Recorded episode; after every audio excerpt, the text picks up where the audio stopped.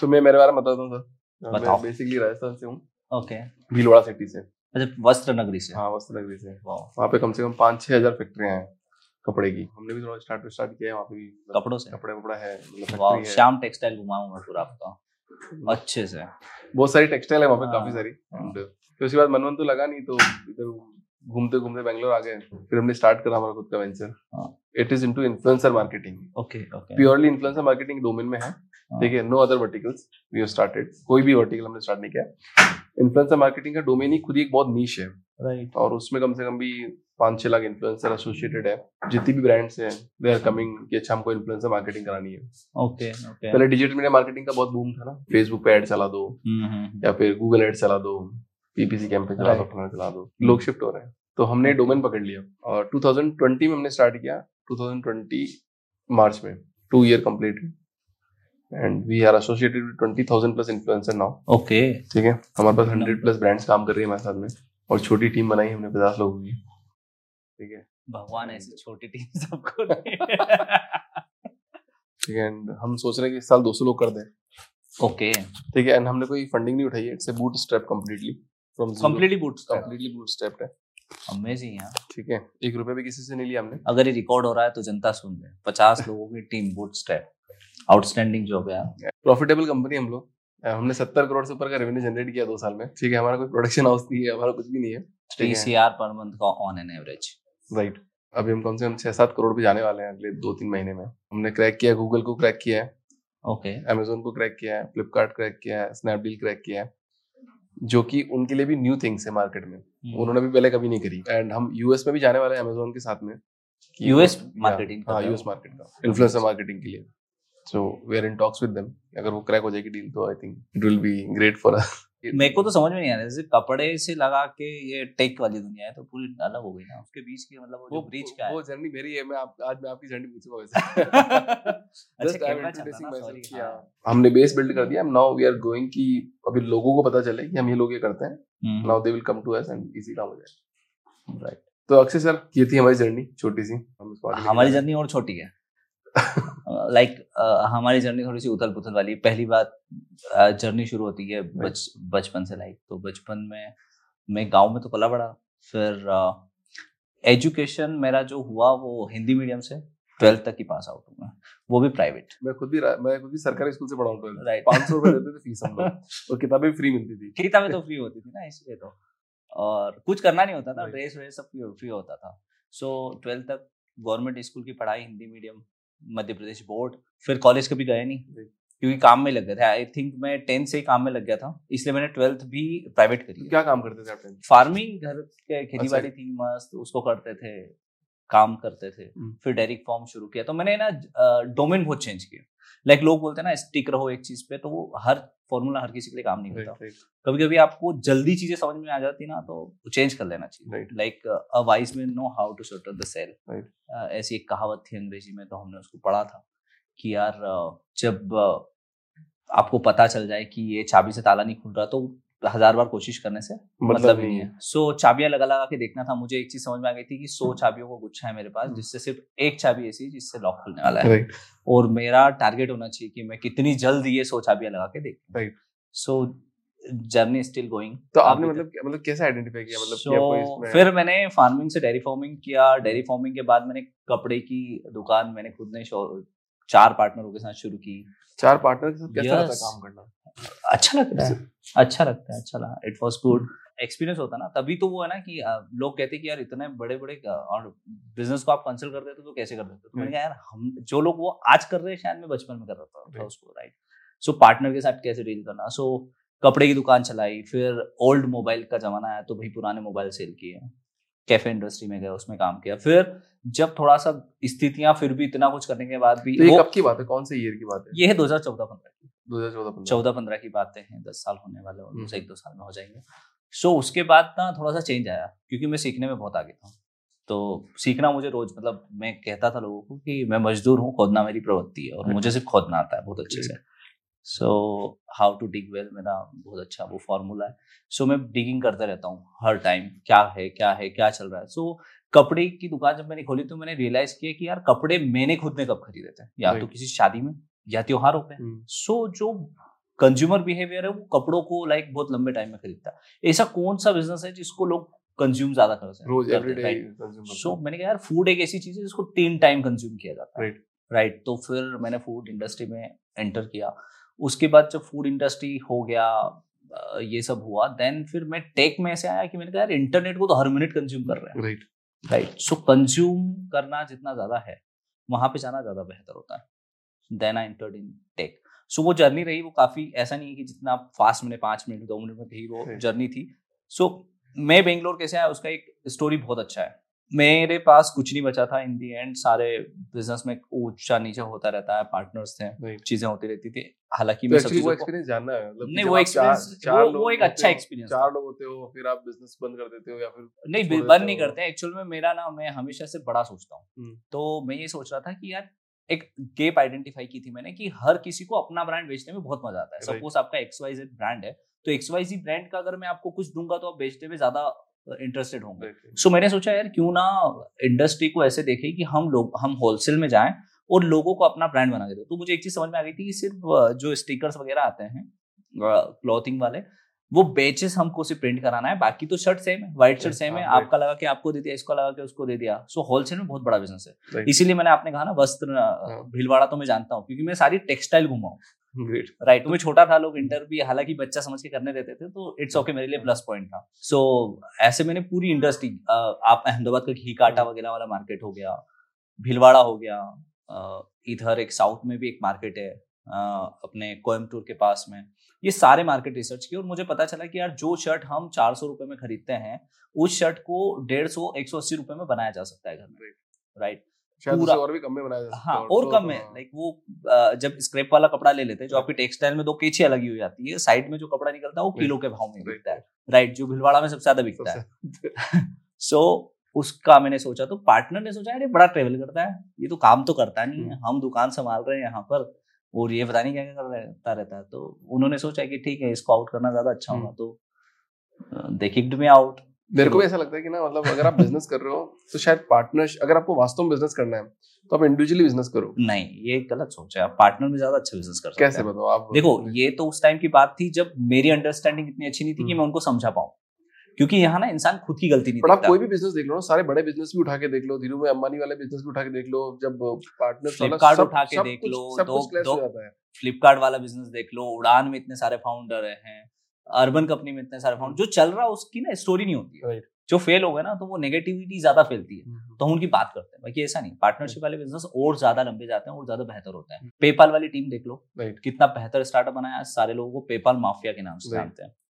हमारे हिंदुस्तान में अगर बात करेंगे तो फ्लिपकार्ट माफिया तो टीम होती है ना तो ये हो जाता है। पर ये कब आता है? एक मेच्योरिटी लेवल क्रॉस करने के बाद। राइट तब मैं तो अर्ली स्टेज फाउंडर इसको नहीं हैंडल कर सकते मतलब अगर अर्ली स्टेज नहीं नीचे हो तो शायद आप अगर आप फाउंडिंग हाँ, या तो आपकी अंडरस्टैंडिंग बेहतर हो। राइट क्योंकि उस वक्त या तो मेरी अंडरस्टैंडिंग मैं खुद को हमेशा ब्लेम करता हूँ मेरी एक बहुत अच्छी आदत है या बुरी भी हो सकती है कि मैं खुद को ब्लेम करता हूँ। तो मैंने देखा यार मेरी अंडरस्टैंडिंग शायद बेहतर नहीं कि मैं इनको समझा नहीं पा रहा हूँ। Right. अगर मैं बेहतर समझाने में होता तो मैं इनको समझा पाता कि हमारा मिशन क्या है विजन क्या है मैं क्या करना चाहता हूँ। So it was my my fault कि मैं उनको समझा नहीं पाया। सो so, मैं ये इसको पूरी तरीके से मैं इसको लेता ही नहीं कि पार्टनर से बिज़नेस नहीं होता। उसके बाद मैंने पार्टनर में बिज़नेस किया। कभी भी एक चीज़ hmm. ऐसा नहीं कि यार रोड पे रोज हज़ारों एक्सीडेंट होते हैं तो क्या हमने रोड पे चलना छोड़ दिया? नहीं। नहीं ना। सो so, एक मिस्टेक मिस्टेक को देख के हम कभी भी स्टेप बैक लें ये ज़रूरी नहीं नहीं। बट मेरा ऐसा मानना है कि जैसे कंपनी में किसी का होल्ड है हम्म। तो एक आदमी का होल्ड होना चाहिए कि भैया कि वो आदमी रन कर रहा है। पार्टनरशिप हो सकती है कि जैसे तीन चार लोगों पाँच लोगों बट वो decision making from the from the one person अगर वो डिसीज़न मेकिंग एक साइड से नहीं है ना राइट कि भैया अच्छा ठीक है मैं मेरे बिज़नेस में हूँ और अगर मैं नहीं चला मार रहा हूँ मेरे बिज़नेस को तो सब कुछ ब्लेम किस पे आएगा? आप पे आएगा। यार ये आदमी चला नहीं लेकिन यहाँ पे लेकिन यहाँ पे क्या होता है ना वो सिर्फ़ डिसीज़न मेकिंग वाला पार्ट है हम्म। कि आप सबको म्यूचुअली एक चीज़ डिसाइड करना होगा कि डिसीज़न मेकिंग किसका है ठीक है? क्योंकि वो तो उसमें मैं एग्री करता हूँ। क्योंकि अगर ड्राइविंग सीट पे आप बैठे हो तो एक ही हाथ में स्टेयरिंग रहेगा तो गाड़ी बेहतर चलेगी। एक गियर चल एक गियर बदल रहा है क्लच दबा रहा है एक स्टेयरिंग दबा रहा है तो गाड़ी चली नहीं पाएगी राइट तो वो तो ऑब्वियसली बात है कि ड्राइविंग सीट एक ही बंदा कंट्रोल करे। पर वो भी म्यूचुअल हो और वो कब आता है? अंडरस्टैंडिंग से आता है कि यार ठीक है बिज़नेस से गलतियाँ होती रहती है। अगर आपने स्टेयरिंग हाथ में लिया आप गाड़ी चला रहे हो अगर मेरे जैसा पार्टनर होगा तो बोलेगी ठीक है सो काम कर रहा है ना? दस गलतियाँ होंगी बीस गलतियाँ होंगी नब्बे गलतियाँ होंगी चलेगी। Right. दस अच्छी में अपन बाजी मार जाएँगे। राइट राइट पर ये चीज़ें पार्टनर्स में होना चाहिए कि right. वो इस चीज़ को समझे आज मैं मेरी लाइफ में मतलब मे- मेरा जो पार्टनर है सो हमारा जो गैप है वो दस साल का गैप है। He is younger than ten year कि अच्छा तो उसको समझाना चीज़ें करना तो वो मेरे लिए भी मतलब अग्रेशन बहुत सारा है। ठीक है कि मैं मैं ये सब कुछ कर सकता हूँ सब सब चीज़ कर सकता हूँ। बट कई बार क्या होता है कि उस स्टेज में बाईस तेईस साल की उम्र में ऐसा लगता है कि यार यही क्यों कर रहा है वही क्यों हो रहा है फलाना क्यों हो रहा है। बट अब मेरी ज़िम्मेदारी है कि उसको समझाना है कि ऐसा नहीं होता है कि मैं ऑलरेडी भुगत भोगी हूँ बहुत सारी चीज़ें कर ली तो ये चीज़ें दिमाग में मत ला। एंड अब तो जो मैं बोलूँगा वो करेगा तो शायद अपन लंबे रेस के घोड़े बन जाएँगे। अदरवाइज़ सब कुछ खत्म हो जाएगा। वो ऐसा रहता है देखो यंग एज में ये चीज़ है। यंग एज के लिए मैंने एक नया फ्रेज तैयार किया था कि don't try to boil the ocean. वो हमेशा समुद्र को उबालने की बात करते हैं। ये भी कर लेते हैं वो भी कर लेते हैं ये भी कर लेते हैं। जबकि ऐसा होता ही नहीं पॉसिबिलिटी नहीं होता। हमेशा एक एक चीज़ें करके आप हज़ार चीज़ें कर सकते हो लेकिन हज़ार चीज़ों को एक साथ नहीं बना सकते। आज की यंग जनरेशन सारी चीज़ें हमको ये भी करना वो एक मूवी का वो देखा था अपने परेश रावल वाला कि अंडा भी मेरा ब्रेड भी मैं ही भी बनाऊँगा हम्म। ऑमलेट भी मैं ही बेचूँगा वाला वो नहीं चलता। वो नहीं चलता। यहाँ पे आपको एक चीज़ पकड़ना पड़ेगी और उसी पे काम करना पड़ेगा। एब्सोल्युटली राइट अभी आप कंसल्टेंसी फर्म स्टार्ट किया आपने? अभी इंडिविजुअली करता था। अभी मेरे पास बहुत बड़ी टीम हो गई है। क्या तो होता है बिज़नेस के बारे में थोड़ा एलिबरेट करो ना मतलब कैसे करते हो क्या करते हो क्यों करते हो? देखो करने की एक अलग कहानी है Yeah. इसकी भी। कि मुझे नहीं पता था बेसिकली कंसल्टेंसी क्या होती है तो मेरी जर्नी में बताता हूँ। हम्म। मैं जब बेंगलोर आया था तो मेरे पास एक मोबाइल हुआ करता था जो मैंने नाइन नौ हज़ार रुपए में बेचा था। ठीक है। ऐसा नहीं था मेरे पास। मैंने नौ हज़ार में मोबाइल सेल किया और मैं बेंगलोर आया। मैं नेगोशिएशन में अच्छा था। मैं ड्रेपर स्टार्टअप करके आज भी कोरमंगला में है वो इंदिरा नगर में घर में हुआ करता था ड्रेपर स्टार्टअप हाउस करके हॉस्टल है वो। सो मैं उनके पास गया मैंने कहा यार मेरे को रहना है। मेरे पास पैसा नहीं है तो आप क्या नेगोशिएशन हमारा हो जाएगा? उन्होंने कहा बारह हज़ार रुपये महीने का हम लेंगे। अब मेरे पास इतना पैसा तो था नहीं पर मैं नेगोशिएशन में अच्छा था प्लस काम में मेरे को ना आलसी नहीं आती। तो मैंने कहा आपका मैं सारा काम कर दूँगा आप कहोगे तो आपकी एंट्री करना बुकिंग करना आपके काम भी कर पा दूँगा अच्छा आपने ऐसे बोला राइट क्योंकि काम में मेरे को कोई शर्म नहीं अभी मेरे को कोई बोलेगा ना झाड़ू लगा तो I am okay with it मुझे कोई शर्म नहीं काम मेरे लिए काम ही है। वो बोले हवाई जहाज़ बनाना झाड़ू लगाना इट्स द सेम सो मैंने कहा ठीक है। उनसे बार्गनिंग की उन्होंने कहा चलो ओके जैसे तैसे उन्होंने दीपक जी हैं उनके ऑनर उन्होंने कहा इट्स ओके फिर साढ़े छः हज़ार में उन्होंने ओके किया। बारह हज़ार था उनका। मैंने उनको नेगोशिएशन करके साढ़े छः हज़ार रुपये में लाया। फिर मैं गया चाचा के पास आगे एक दुकान थी खाने वाले। उनसे गया उन्होंने कहा अठारह हज़ार रुपये महीना मैंने उनसे बारह सौ रुपये में डील डन की। अठारह से हाँ अठारह सौ रुपए से बारह सौ रुपए मंथली हम्म। खाना। सो मैंने कहा यार अक्षय अब खाना और रहना हो गया। अब एक महीना है तेरे पास। डू और डाई पर ऐसी क्या सिचुएशन आई आपके साथ में लाइफ में कि आप एक तो नौ हज़ार का मोबाइल बेच के यहाँ पे आए? देखो ये बिज़नेस है। यहाँ हम्म। पर लोग क्या करते हैं बिज़नेस में? ये सबसे बड़ी मिस्टेक बताता हूँ मैं आज की जनरेशन की। अगर कोई भी सेटबैक आ जाता है ना तो वो छोटा सोचने लगते हैं हम्म। और बैकएंड में चले जाते हैं कि चलो शहर में बिज़नेस कर रहे हैं तो गाँव चले जाते हैं कि अभी यहाँ से थोड़ा मैनेज करते हैं फिर कुछ करेंगे। नहीं। मैं कभी भी मेरे जितने मैं जिस गाँव से आता हूँ मुझे वहाँ प्रॉब्लम आई तो मैं शहर गया। छोटे शहर में था। वहाँ पे मेरे को सेटबैक मिला मैं और बड़े शहर में गया। मैं उस बड़े शहर में और सेटबैक आया तो मैंने और बड़ी छलांग लगाई और बड़े शहर में जाते। हैं। क्योंकि जब आपको रिस्क कवर करना पड़ती है तो छोटी चीज़ों से रिस्क कवर नहीं कर सकते आप। आपको उनसे बड़ी चीज़ें देखना पड़ती। तो मैंने जितना भी मेरा नेगेटिव टाइम था उसमें मैंने और ज़्यादा काम किया। हम्म। क्योंकि बहुत अच्छे फ्रेंड है मेरे ईचाई लाइक हमारे जानने वाले हैं। ईचाई करके उनका वेंचर है। हम्म। उनने एक चीज़ कही थी कि यार आपका अगर नेगेटिव टाइम होना तो कुछ मत करो बस मेहनत दस गुना बढ़ा दो। राइट एब्सोल्युटली राइट सो मैंने कहा मेहनत छोटे शहरों में दस गुना बढ़ाएँगे इससे आप टारगेट ऑडियंस भी बढ़ाओ। वो कहते हैं कि एक पत्थर मारो और एक ही पत्थर जब मारो और दस लोगों को लग जाए ऐसे शहर में जाके धंधा करो। मतलब पॉपुलेशन चाहता है ज़्यादा क्राउड ज़्यादा सो मैंने यार स्टार्टअप का मक्का मदीना है बेंगलोर। हम्म। हमको स्टार्टअप में इंटरेस्ट भी है तो क्यों ना मक्का मदीना ही चला जाए? इससे ज़्यादा क्या होगा? सो बस ऐसे करके यहाँ पे आए कुछ ट्रक कुछ बस तीन दिन लगे मुझे पहुँचने में क्योंकि सस्ते में पहुँचना था। तो अभी अभी क्या मैनेज करते हो? कैसे companies So, ये जर्नी रही। फिर मैंने फ़ूड इंडस्ट्री में काम किया। तो बेंगलोर टेक का शहर है तो मैंने फ़ूड इंडस्ट्री में काम करके टेक को मिक्स करके मैंने फ़ूड टेक स्टार्टअप बनाया था राइज अप करके राइज अप राइट तो उसमें हम क्या कर राइट तो उसको कैसे बना तो मेरे को जानना है जैसे आपने बोला कि मैं आ गया बेंगलोर आ गया, फिर- हो। तो ये ये जो इम्पोर्टेंट पॉइंट है वो आप एलिब्रेट करो कि वहाँ कैसे पहुँचे और क्यों बनाया या अकेले ने बनाया लोगों को लेके आया पैसा कहाँ से आया आपके पास? हाँ मैं बताता हूँ। फिर मैंने रेस्टोरेंट में जॉब की। सबसे। पहले क्योंकि मेरे को मैंने कहा क्या कर सकता हूँ? तो रेस्टोरेंट में जॉब की मैंने। रेस्टोरेंट में जॉब करने के बाद मुझे समझ में आया कि ऑपरेशन क्या होते हैं। लाइक इंडियन कंपनी आज तक नहीं समझ मैंने स्टारबक्स में जॉब किया। ओके मैंने मैकडोनल्ड में जॉब किया। तो मुझे एक चीज़ समझ में आई कि इनकी स्टैंडर्ड प्रोसेस होती है इनके यहाँ कोई कोई शेफ वेफ नहीं होता। हमारे आज भी देख लो आज भी अगर कोई रेस्टोरेंट ओपन कर रहा है तो वो सबसे पहले कुक या शेफ ढूँढने जाएगा। स्टारबक्स नहीं ढूंढता। आप जाओ वॉकिंग में आपका इंटरव्यू दो आपका वो हो सकता है सिलेक्शन हो जाता है। तो मुझे एक चीज़ समझ पड़ी कि यार ये इतने बड़े ज्वाइंट इसलिए बने क्योंकि इनका ऑपरेशन इतना सॉर्टेड है।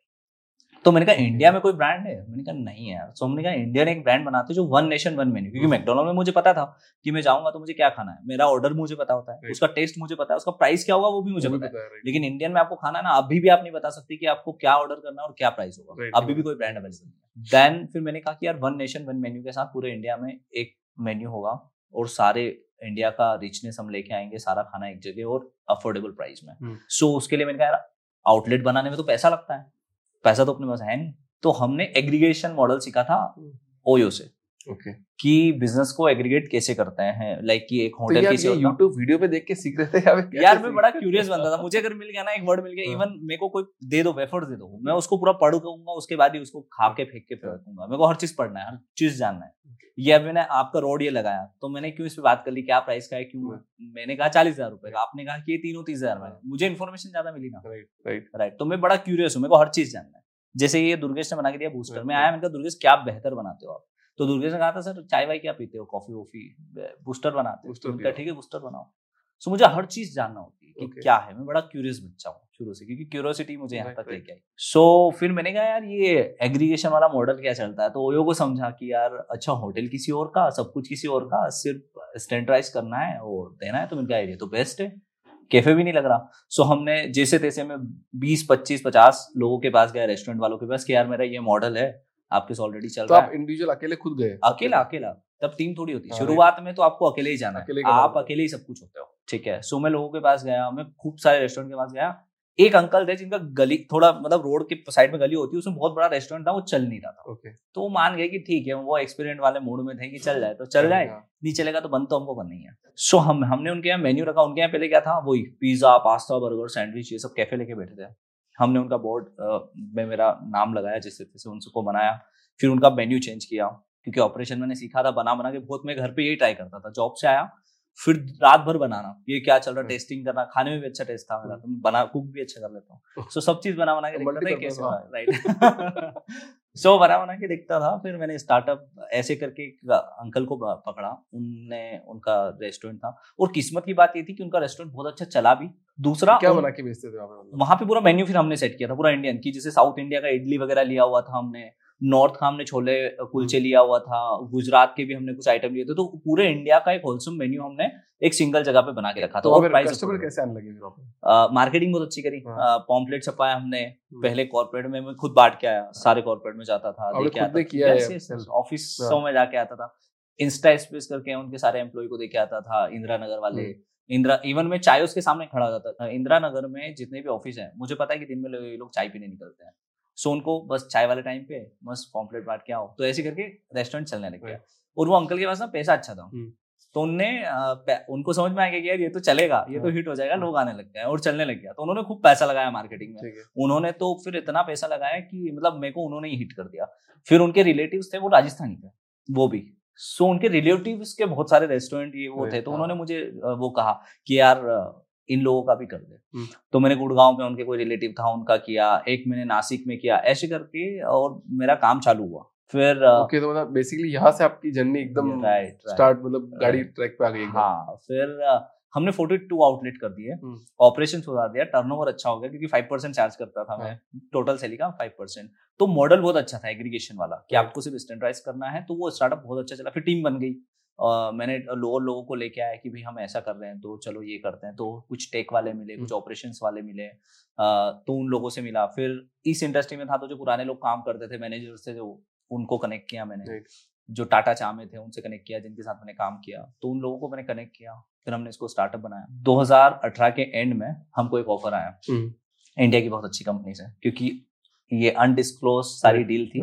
सो मैं उसका नाम वो नहीं कर सकता हूँ तो उन्होंने हमको ऑफ़र दिया कि यार हम आपको एग्रीगेट करना चाहते हैं क्योंकि आपका मॉडल अच्छा है। तो और वो फ़ूड इंडस्ट्री में आना चाहते थे। सो मैंने रिफ्यूज कर दिया क्योंकि वो शुरू में वो रहता ना अटैचमेंट रहता तो बिज़नेस से। कितना कितना ऑफ़र कर रहे थे अच्छा मतलब 500 600 करोड़ कितना कर रहे नहीं नहीं इतना तो नहीं। 42 आउटलेट्स थे पर ऑपरेशन अच्छा था नाम अच्छा था बिज़नेस मॉडल बहुत अच्छा था। ओके सो उन्होंने ऑफ़र किया तो मैंने रिजेक्ट कर दिया कि यार अपना तो वो बच्चों जैसा अटैचमेंट रहता ना बिज़नेस से तो फिर एक हमारे स्टार्टअप में भी ये सब करने में कांटेक्ट हो ही जाते हैं। तो एक हमारे भैया हैं उनसे मैंने बात की यार इतनी बड़ी कंपनी है मुझे ऑफ़र दे रही तो क्या ऐसा क्योंकि जितनी ज़्यादा बड़ी कंपनी अगर आपको अप्रोच करती है तो कभी भी डर लगता है डर लगता है कि गलत है कि सही है। यार ये कोई फ्रॉड तो नहीं हो रहा. क्योंकि डायरेक्ट फाउंडर से तो बात हो नहीं रही है कोई डील कोई तीसरा ही आदमी करा रहा तो मैंने कहा यार इतनी बड़ी दुनिया की सबसे बड़ी होटल चेंज बनने वाली कंपनी है ये। मॉडल भी उसी का हमने कॉपी किया है हालाँकि तो कैसे क्या करें? तो उनने अप्रोच किया तो मैंने रिजेक्ट कर दिया था उनके ईगो पे बात आ हाँ। गई। सो उनने भैया ने बोला कि यार तुझे ऑफ़र ले लेना चाहिए बहुत बड़ा अमाउंट है ये। ये कमाने में तो देखो दस साल लग जाएँगे। तो मैंने कहा हाँ यार बात तो सही है अमाउंट तो बड़ा है पर वो एक धंधे वाले को रहता है ना हर अमाउंट छोटा लगता है। हाँ, आप उनको बिलियन बोल दो बोले हाँ ठीक है कर लेंगे वाला एटीट्यूड हो जाता है। सो मैंने कहा यार ठीक है लेते हैं। तो फिर मैंने कैलकुलेशन भिड़ाया कि यार ये ऐसा ऐसा ऐसा मैंने कहा ठीक है इसको भेज देते हैं। अच्छा अमाउंट आ रहा है। फिर मैंने उनको वापस रीच आउट किया कि यार वो मैं डील करना चाहता हूँ। तो उन्होंने हालाँकि डील कम की। बट uh, उस डील को उन्होंने लेने में थोड़ा सा पैसा कम किया पर वो डील हो गई। डील हो डील क्रैक हो गई। तो वो मेरी जर्नी थी कि एक स्टार्टअप बनाया प्लस उसको दिया। हाँ सोल्ड सोल्ड आउट पैसा बहुत अच्छा बनाया मतलब मैं शायद मैं जितना अपनी ज़िंदगी में आगे जाके उस वाले मॉडल में इतना नहीं बना पाता क्योंकि कोविड हिट कर रहा था। राइट राइट तो बिफोर जस्ट कोविड ने हिट किया उससे पहले ही भगवान ने मुझे ये अपॉर्चुनिटी दी। मैंने अच्छा पैसा बनाया उस स्टार्टअप को बेच के। तो अभी वो कैसे चल रहा है? अभी वो क्या कर नहीं वो तो कोविड में बंद हो गया ना पूरा। तो मतलब आपकी मतलब आप मानते हो कि आपका लक अच्छा था कि हाँ, सब सेटल हो गया सब कुछ हो गया? Right right right so startup sold out किया विद टीम किया था मैंने। हमारी टीम भी बहुत बड़ी हो गई कितने लोग हो गए थे? उसमें उसमें टीम में हो गए थे पच्चीस एक लोग। पच्चीस लोग राइट क्योंकि हमने फंडिंग भी उठा ली थी। सिक्सटी सेवन परसेंट इक्विटी मेरे पास थी बाकी फंड भी बहुत ज़्यादा मतलब बहुत ज़्यादा तो नहीं अच्छा रेस किया था हमने। और उसको ग्रो भी कर रहे थे एक्सपांड कर रहे थे। गुड़गांव में ऑफ़िस भी हमने अच्छा बड़ा बना लिया था। सुपर तो ये मतलब ये मतलब ये आपका लाइफ का एकदम जर्नी एकदम किक स्टार्ट हो गई यहाँ पे आपकी। पैसे। वैसे भी आ गए सब ऐसे दो साल में तो स्टार्टअप हम्म। बना के बेच के बाहर आ गए। हाँ। तो मतलब अगर लोगों को बताना चाहो तो मतलब कितना पैसा मिल जाता है? मतलब अप्रोक्सीमेटली अगर अमाउंट बताए तो। आपकी मेहनत पे डिपेंड करता है। हम्म। आपकी मेहनत नहीं करोगे एक रुपया भी कोई नहीं देगा। अगर मैं मेहनत की और आपको बिलियन डॉलर लाना है तो आपके रास्ते खुद क्योंकि आप मेहनत उस हिसाब से करोगे ना। आप रीच आउट करोगे लोगों को।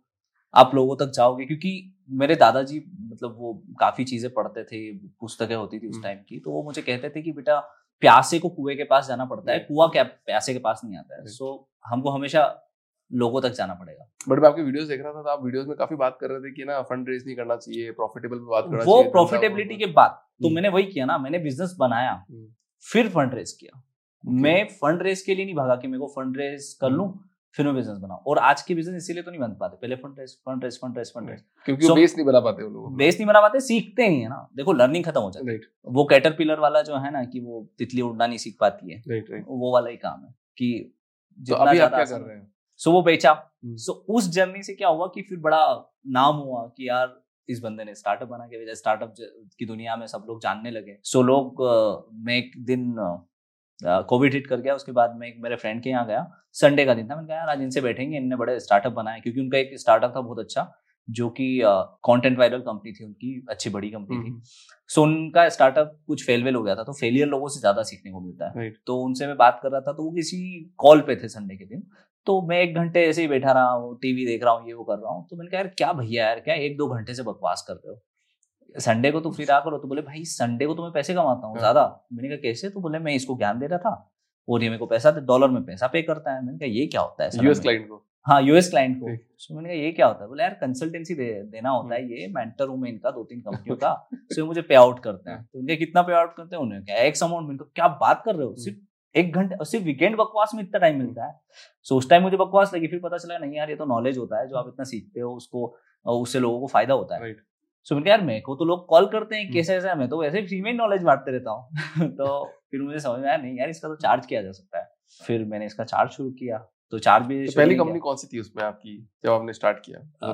पहली कंपनी मेरी जो थी वो लाइक पहले तो मैंने ऐसे छोटे से लोगों को कांटेक्ट कांटेक्ट किया जो आज है भी नहीं शायद पर अच्छा पैसा कमा के बाहर हुआ वो तो ऐसे दोस्ती आ रही में कि जो कनेक्शन में कि ठीक है मैं मैं मेरे को एडवाइस दे रहा तो मैंने कहा देखो उन्होंने हालाँकि शुरू किया था यहाँ भी कि मैंने जब उससे बोला था कि यार पेमेंट वेमेंट कुछ हो देख लेना अगर तू चार्ज कर मुझे देना चाहे तो दे देना क्योंकि मुझे तो पे आउट भी नहीं पता क्या होता है कंसल्टेंसी में। तो मैंने उनको कंसल्ट किया और दो महीने कंसल्ट किया और उनने कहा कि यार मेरे अकाउंटेंट अकाउंट डिपार्टमेंट से देखो फ़ोन आएगा तेरा अकाउंट नंबर दे देना। मैंने उनको अकाउंट नंबर दे दिया उन्होंने पाँच लाख रुपए ट्रांसफ़र किया। यार इतना बड़ा अमाउंट हम्म। मैंने तो कुछ किया ही नहीं। जब फ़ोन आता था मैं उठा के बस एडवाइस दे देता था कि ये कर ले वो कर ले। मैंने दो महीने में इतना पे आउट कौन करता है? तो फिर मुझे पता चला नहीं यार इसकी ज़रूरत है बहुत ज़्यादा लोगों को। सो ये बिज़नेस होना चाहिए। तो फिर ऐसा करके फिर मैंने बड़ी बड़ी कंपनियों के साथ भी काम किया like we are the team जिनने तो अभी आप कौन सी बड़ी कंपनी के साथ में काम कर रहे हैं? कैसे कर रहे हैं? क्या कंसल्ट करते हैं? यार बहुत सारी हो गई ओला हम्म। मनी हो गया पेटीएम मॉल हो गया हम्म, so called M B Chai Wala आज का बूम है। तो आप उनके साथ काम करते हैं उनको कंसल्ट करते हैं कंसल्ट करते हैं राइट ये कॉन्कर हम्म।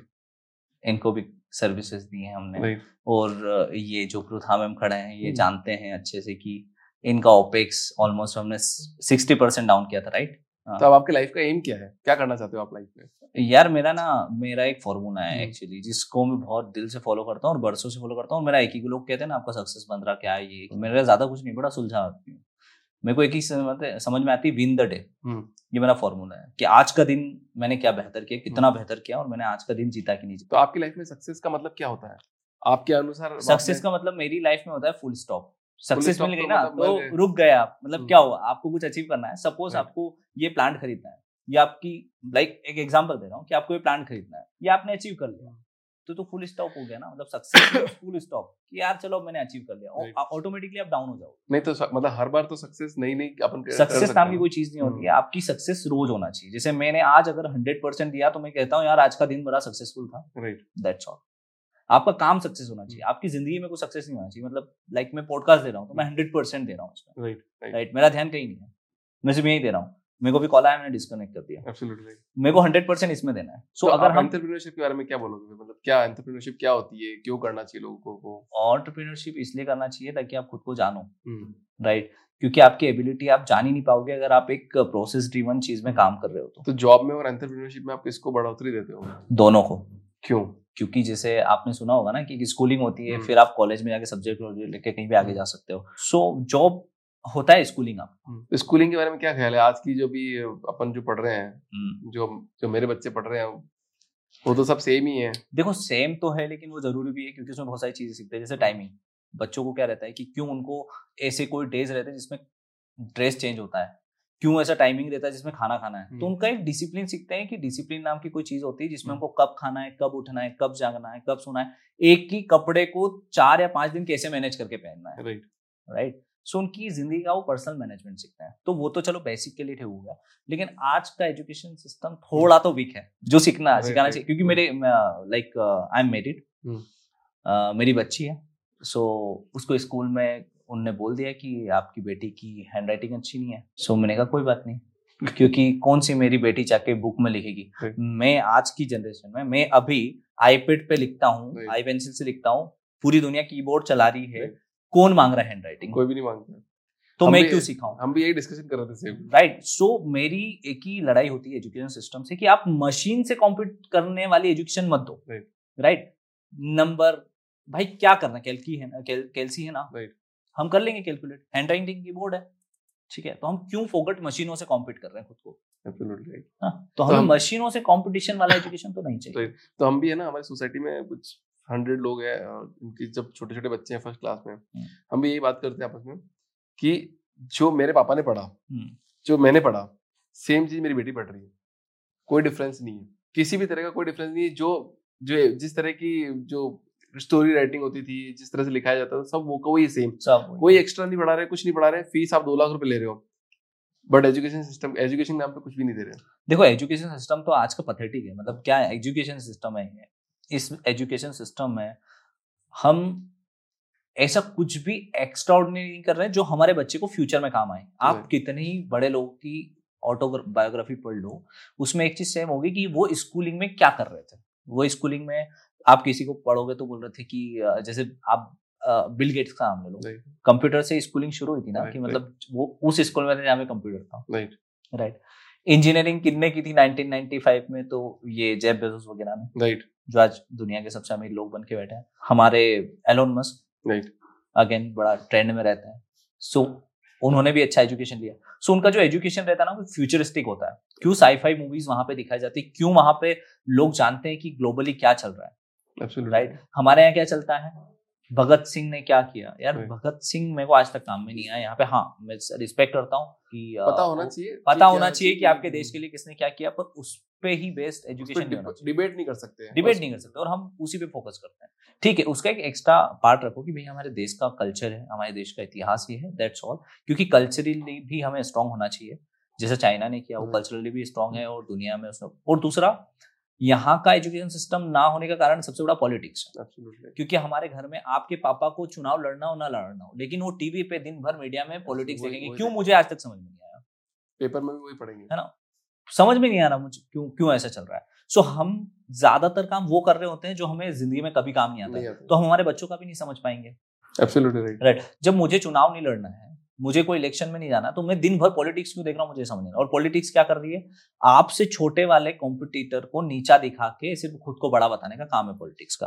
ये तो पॉलिटिक्स में हो रहा है प्लस मेरे ख्याल से ना शायद रियल लाइफ में भी ऐसा ही हो रहा है कि जो काम कर रहे हैं उसमें तो ध्यान नहीं दे रहे हैं और सारी बातों पर अदर ध्यान दे रहे हैं। तो शार्पनेस तो खत्म हो गई काम कर नहीं पा रहे सारी बातें दूसरे पर ध्यान है हमारा।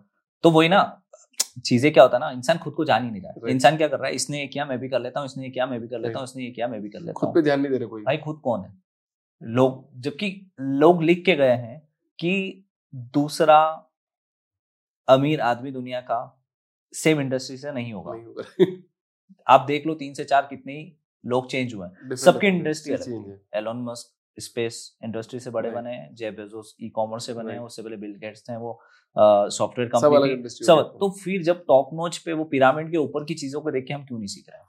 कि सेम चीज़ें नहीं होगी खुद को कुछ अलग करना पड़ेगा नया काम करना पड़ेगा।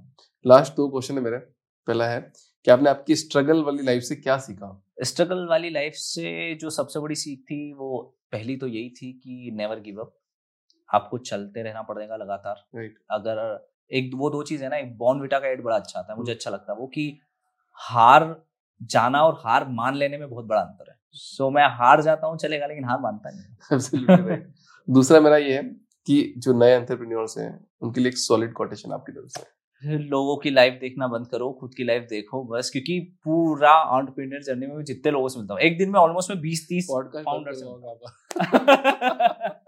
तो मैं बीस तीस लोगों से मिलता हूँ एक ही चीज़ देखता हूँ कि सब लोगों की तरह कर रहे हैं। यार पॉडकास्ट करना ना गलत नहीं है मेरी बात सुनो आज मोबाइल बिक रहा मोबाइल ही बेचूँगा ना लैंडलाइन तो नहीं बेचूँगा। लेकिन तरीका तो चेंज हो सकता है। तरीका तो चेंज हो सकता है आज लैंडलाइन बेचने जाऊँगा नहीं भैया। पॉडकास्ट चल रहा है लोग कर रहे हैं लेकिन हम अलग कर रहे हैं। हम्म। हमारे ऑडियंस हम ये तो नहीं कर रहे कि यार हम किसी को पैसा दे के और बड़ी ऑडियंस को लाएँ ताकि हमारी व्यूअरशिप बढ़े। कुछ और ही करना चाह रहे हैं। नहीं। जस्ट ये है कि हम नॉलेज शेयरिंग का अगर काम कर रहे हैं तो इट्स ओके मार्केटिंग के लिए अगर जितने भी चीज़ें करना पड़े वो करना पड़ेगी। Thank you Akshay sir thank you for coming in this podcast and आपके साथ बात करके काफ़ी अच्छा लगा मेरे को। यार मुझे लगा शुरू हुई थी।